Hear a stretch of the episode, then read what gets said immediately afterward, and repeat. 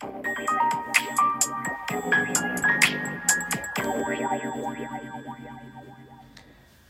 んばんは。炎上しそうで炎上しないさすらいのエンタメ系ウェーブウォッチャー、テリーのよもやますぎる部屋でございます。いかがお過ごしでしょうか。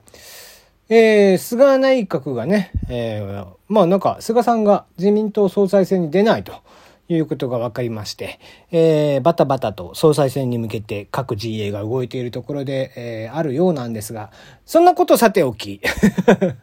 えー、それはまあいいとしてね、えー、告知を一つ、えー、昨日マッコとテリーとお嬢とをマッコ DX のところで撮っておりますので、えー、今週も、えー、面白おかしい、えー、配信になっているんじゃないかなと思いますので、ぜひそちらの方も聞いて、えー、シェアしていただくなり、えー、ね、いいねボタンをたくさん押してもらうなりしていただければいいかなと思っております。えー、バッチリ英語さんもしてるんですけどね、全然あの反応がないっていうね、えー、再生数はそこそこあるようなんですけども。まあ、シェアしづらいのかな、えー、そんな気はしてますけども。まあまあ、ぜひよろしくお願いいたしますという感じです。えー、それにしても、あの、阿佐ヶ谷姉妹の時代だよね、今。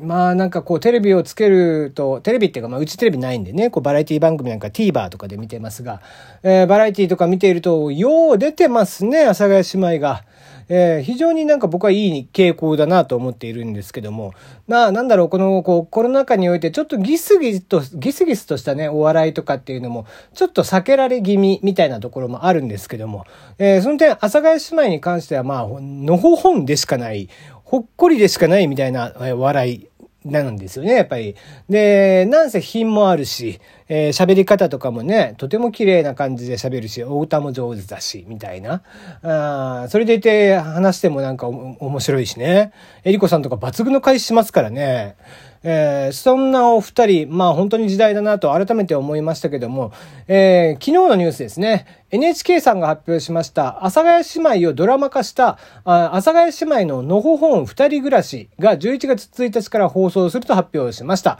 注目の阿佐ヶ谷姉妹役は、姉の渡辺恵里子、木村多江さん、妹の木村美穂さんを安藤玉恵さんが演じるよということが発表になってます。すごくない？実写の二人の実写かよ。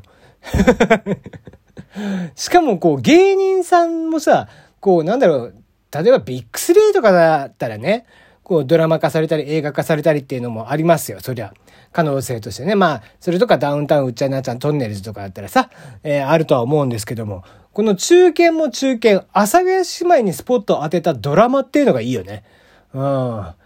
30分ぐらいの短めのショートドラマだとは思うんですけども、えー、実際ね、こう、まあ、ちゃんとした女優さんを起用してやるわけですから、まあ、面白いドラマになるんじゃないですかね。うん。えー、まあ、お二人のコメントもですね、えー、ドラマになりそうなエピソードがあったかしらと本を読み返してみたのですが、地味なことしか書いてなかったので申し訳ない気持ちになりましたと。渋沢栄一さんのような、えー、方でないとドラマ化されないと思っていたので、これは姉妹にとって一生に一度の機会だとワクワクドキドキ、阿佐ヶ谷の我が家から拝見するのを楽しみにしておりますと喜んでいるそうです。えー、まあこちらはね、僕もこうぜひ見ようかなと思っているので、ぜひ見ていただけたらいいんじゃないかなと思いますが、えー、そんな阿佐ヶ谷姉妹はですね、実は今年 M1 にもエントリーをしています。